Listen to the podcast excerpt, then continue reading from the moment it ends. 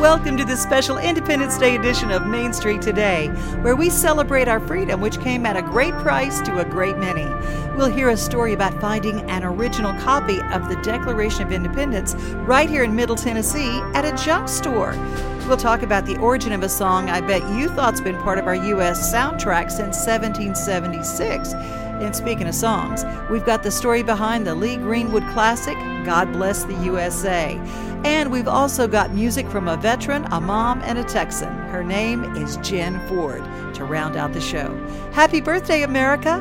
One nation under God, indivisible, with liberty and justice for all. I'm Devon O'Day. It's been 16 years since I wrote God Bless the USA. The first line of the song, um, If Tomorrow All the Things Were Gone, I'd Work for All My Life, I wrote that for my grandparents.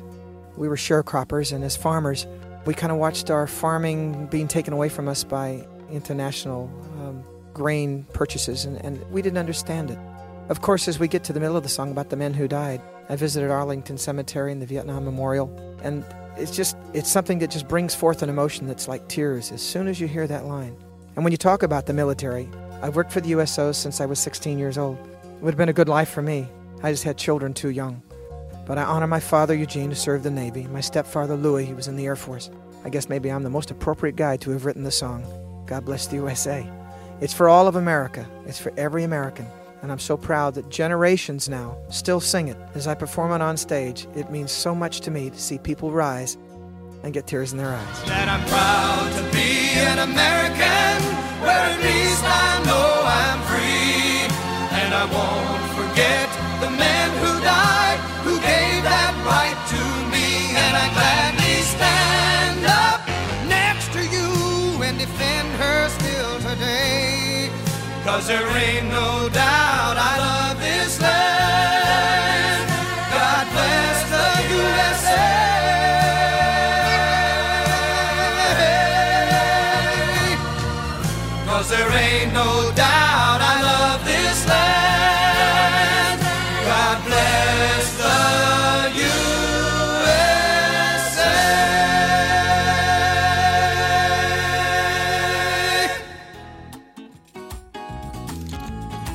Once Upon a Time by Amy is a retail wonderland for children's clothing. But owner, Amy Sparks, has a wonderful story about a junk store find that was not only very lucrative, but patriotic. This just might make us all pay a little closer attention if we're in a secondhand or thrift store. Your husband found something really interesting in a junk store, a secondhand thrift store. Yes, in 2007. We married in 05. And I have to preface this story by saying that when we married, we only we met in January, and married in August, and um, my dad wanted me to do a prenup on, you know, and get him to sign over because I had my own house and everything. And he gladly did. He was sweet and he was such a pal. I mean, it's like, okay, I'll do it. In 2007, he found a copy, a stone copy of the Declaration of Independence and bought it for $2.48 in Madison in a thrift store. And we sold it for $477,000. So um, I'd take the prenup and say, I was just kidding, honey. I was just kidding. It was a joke. What a crazy story. Uh, Did you know what you had when did he know what he had when he found it? he immediately he came home and you know when you're our age you don't know how to google and do all that stuff. And that again that was in 2007 so he starts pounding away on you know going online. And it didn't take 20 minutes to find out what it was because it had all the markings you know of the ones that were real important. And so he came in there and said you know this is blah blah blah blah blah. And i said mike because i thought he's going to be so disappointed and the joke was on me. I mean, he followed through. It took us, we had to have it restored um, in North Carolina. Then there was an auction.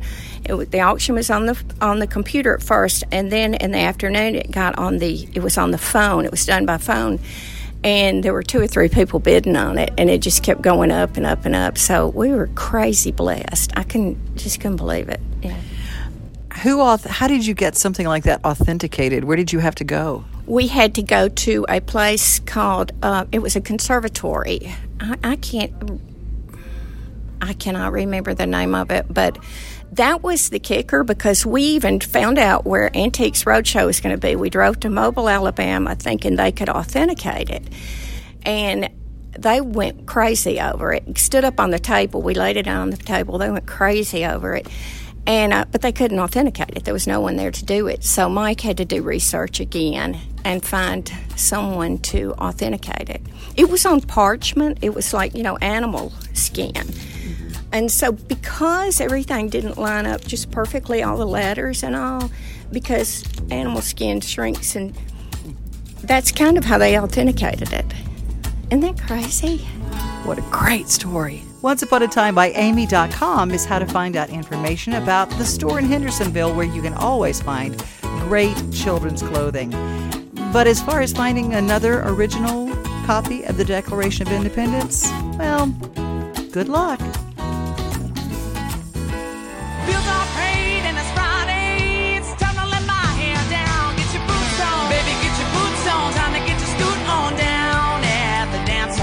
Gas up a truck and come pick me up. Let's get some fireball. Baby, get your boots on. Time to get your scoot on down dance hall. Wanna party all night, line dance, don't fight it. Hell yeah, I'm trying to my song. Baby, get your boots on. We caught up with veteran mom, singer songwriter Jen Ford. She is a powerhouse of music, but when she vacations, where does she head to? South Padre Island in Texas, and it's right next to Mexico. Oh. So perfect right now. It's beautiful. Um, yeah.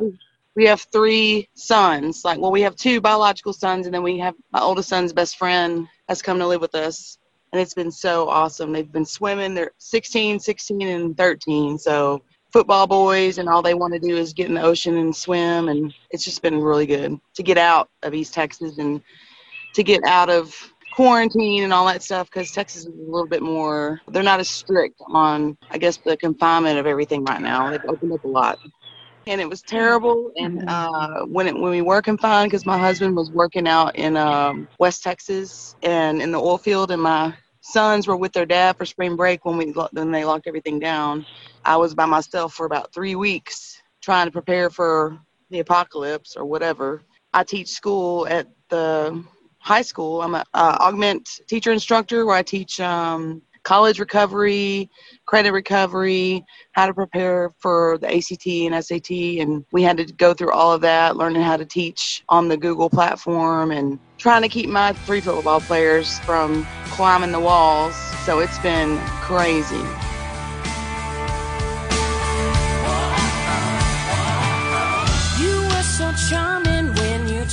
To draw me in.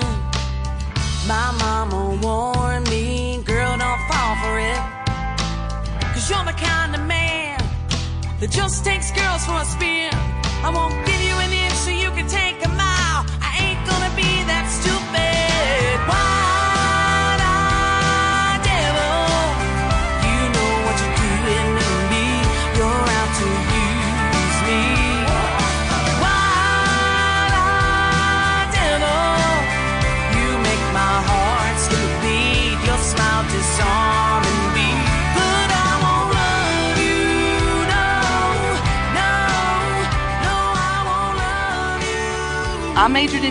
College and I sang all through high school and had a lot of classical training. My parents were good East Texas people just trying to take care of four kids and, and I was the oldest so they didn't really know what to do with me and I always had a love for music. I took piano lessons and have been making noise and dancing around the house and singing the top of my lungs ever since I was a little girl. When I went to college they wanted me to pursue some other interests and I think I just wanted to sow some oats and and get out and see the world. And so I joined the military, and that seemed like a good idea. And, I spent 11 years in the service, and six years of that uh, with Army bands on special duty assignments. So I traveled all over the world, singing with the U.S. Army Soldier Show and the U.S. Army Soldiers Chorus out of Europe. Had both of my children while I was doing music, deployed while I was doing music, and I, I give a lot of credit to the military for providing me with opportunities to kind of discover how much I could really do with a career in music. I just when I got out, my kids were small and I didn't really know how to do it on the outside. So I just thought it was going to be for fun until BJ Mezek approached me and said, Hey, I want you to write a record. And I was like, Well, what do I got to lose? Let's do it.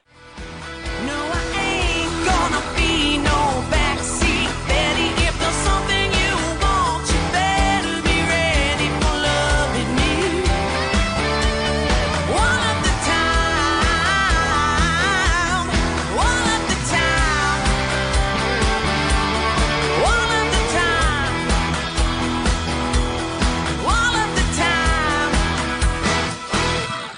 I've always loved your voice, Jen. I always say it, it's like Texas Roadhouse Adele. Got that edge of East Texas Roadhouse, that Southern rock tinge that I just love. Well, I love that. And that's probably one of the best compliments I've ever gotten. When, when a female singer gets up there, and I would say I'm, I walk around confident, probably a lot from the military, but I'm confident that I may not be the best singer, but I'm confident that we have a good show and then I pick songs that are suited for my voice. And that even some of the covers that we do, we don't do them like anyone else. We do them the way that suits us the best.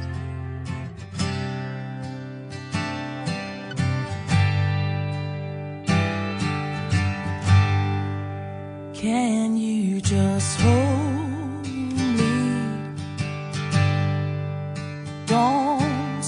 say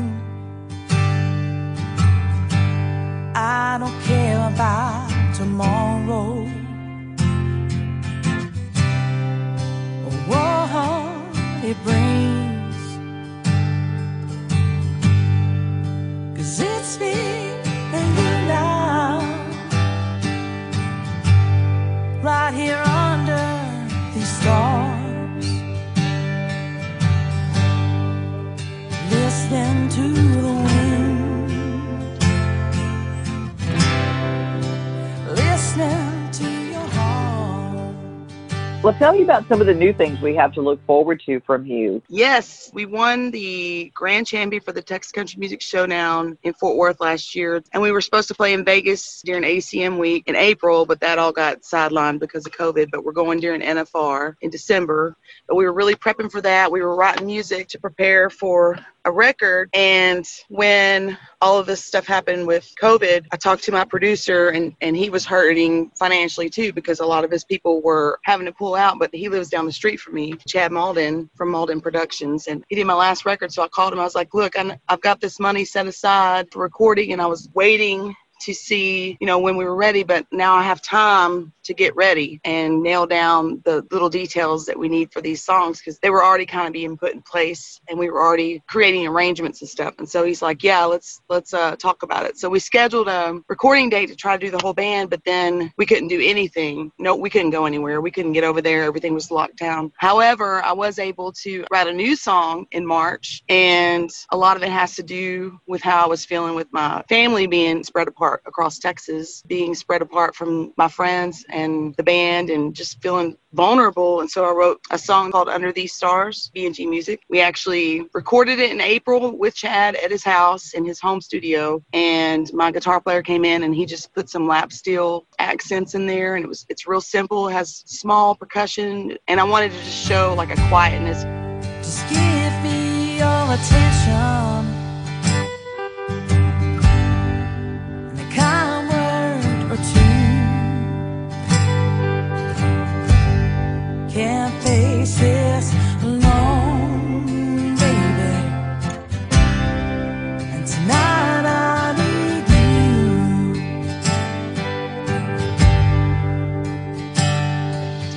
Chad um, he actually reopened the old KSIJ studios in Gladewater, Texas. It was an old radio station, and I helped him redo part of that and helped him open it up because I've known Chad Malden for several years. Johnny Cash recorded there, Elvis recorded there. Who else recorded there? Um, Jerry Lee Lewis, and there's like cool, interesting little artifacts in there that they've all left. Where like Jerry Lee Lewis has his um, crayon signature in the in the vocal booth, and I get to record in there. Uh, this will be my third time recording with Chad, and, and I can't wait to get back in that studio with him.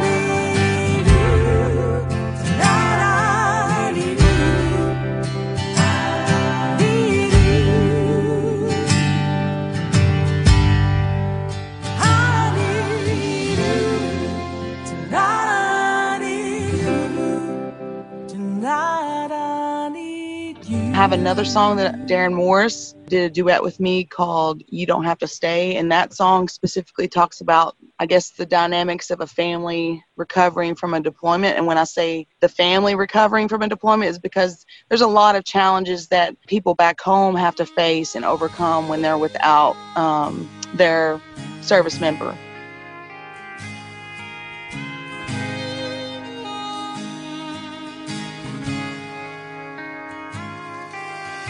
Stand at the window with a look in your eye. Not the kind of girl to let you see me cry. Let's just make it easy and say our goodbyes. I want you to know you don't have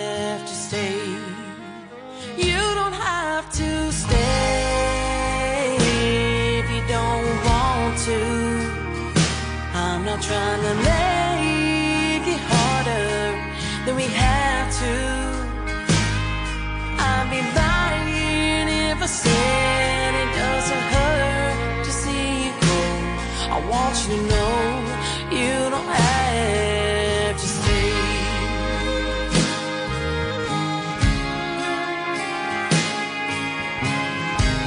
I don't want to use session players. I don't want to find people just for tour. I don't. I want to keep the same people that I have because it, it's what makes our music very raw. It comes from a place where we all have common ground because we're all from the East Texas areas. There's something so heavy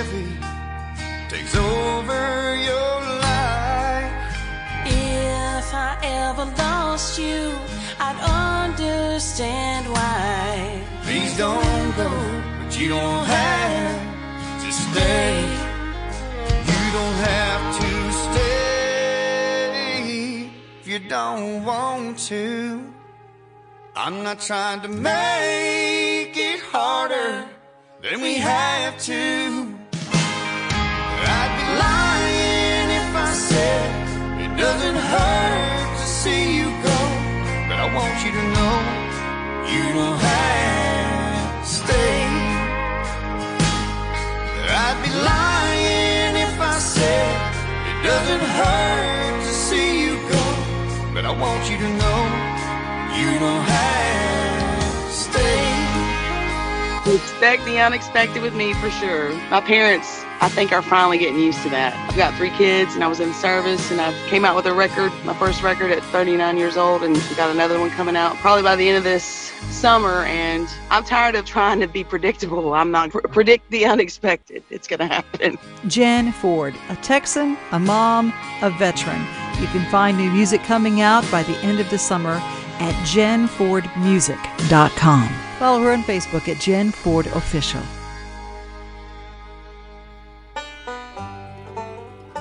How many of you think the Star Spangled Banner has been our national anthem since 1776? That somehow bombs bursting in air and signing a landmark statement of personal freedom and the perfect melody and songwriter just happened to fall into place all at one time? Well, it didn't. And the bombs bursting in air weren't the Revolutionary War scenes of the 1700s. Francis Scott Key was an attorney. The battle raging was the War of 1812. The melody was appropriated from a popular bar tune that had been around since 1775, and Francis had actually used that very same melody on a couple of other songs, but the Star Spangled Banner was the one that gained traction with people. The lyrics were born out of a poignant scene as the British, fresh from their defeat of Napoleon and the French at Waterloo, came after a brave and expanding upstart United States again. They attacked Washington, D.C., setting fire to the White House and government buildings. Then the powerful British Navy turned its sights on the busy seaport of Baltimore, Maryland. Imprisoned American soldiers were held below decks on a British warship, and Francis Scott Key, using his legal skills, negotiated their release. The British Navy agreed because, you see, just beyond the fog of that harbor, he knew the release was futile, as the entire British fleet lay in wait to attack Fort McHenry. Francis Scott Key pleaded for mercy because Fort McHenry was filled with women and children. The battle went on as cannons and gunfire pelted and hit the fort without ceasing. The huge American flag hoisted above the fort waved throughout that battle. Francis and the ship of imprisoned American soldiers were forced to wait out the outcome. Francis would go up on deck and report back down to the husbands of many of the families caught in the crossfire. Is our flag still waving? Yes. In the dawn's early light, at an angle, filled with burns and tears and cannon damage, Old Glory waved yet still. Soldiers held her in place all through the night, and as one was killed, another took his place, never letting the flag touch the ground. American spirit. It does not give up when the odds are impossible. The lyric was originally called The Defense of Fort McHenry. Didn't really have a great ring to it. It appeared in the newspaper. It commemorated 25 hours of battle that marked the turnaround of the War of 1812, or the Second War of Independence. That was in September of 1812. Then in November of that same year, it was reprinted under the name The Star Spangled Banner. The tune was popular in bars and pubs in England, brought to America, even used as a tune for other freedom songs. But the only song that stuck, lyric and melody, was The Star Spangled Banner. Throughout his life, Francis continued to write other verses, but none kept the recognition like The Star Spangled Banner. Of course, there were other popular national songs like Yankee Doodle that were in the running for our national song. Francis died of pleurisy at the age of 63 in 1843. Part of his story was his family's plantation and their ownership of slaves. However, he used his platform to speak out against the cruelties of slavery, even though abolition wasn't his method. Instead, he preached colonization, the bringing of the Africans back to their native land, which has now become the modern day nation of Liberia. Liberty, Liberia. Get it? The song gained deeper meaning during the war between the states, a song to create unity for a divided country, both politically and literally. In the 1890s, the Star Spangled Banner began to be used for ceremonial purposes, and in 1916, President Woodrow Wilson signed an executive order to make the Star Spangled Banner the national anthem of the United States.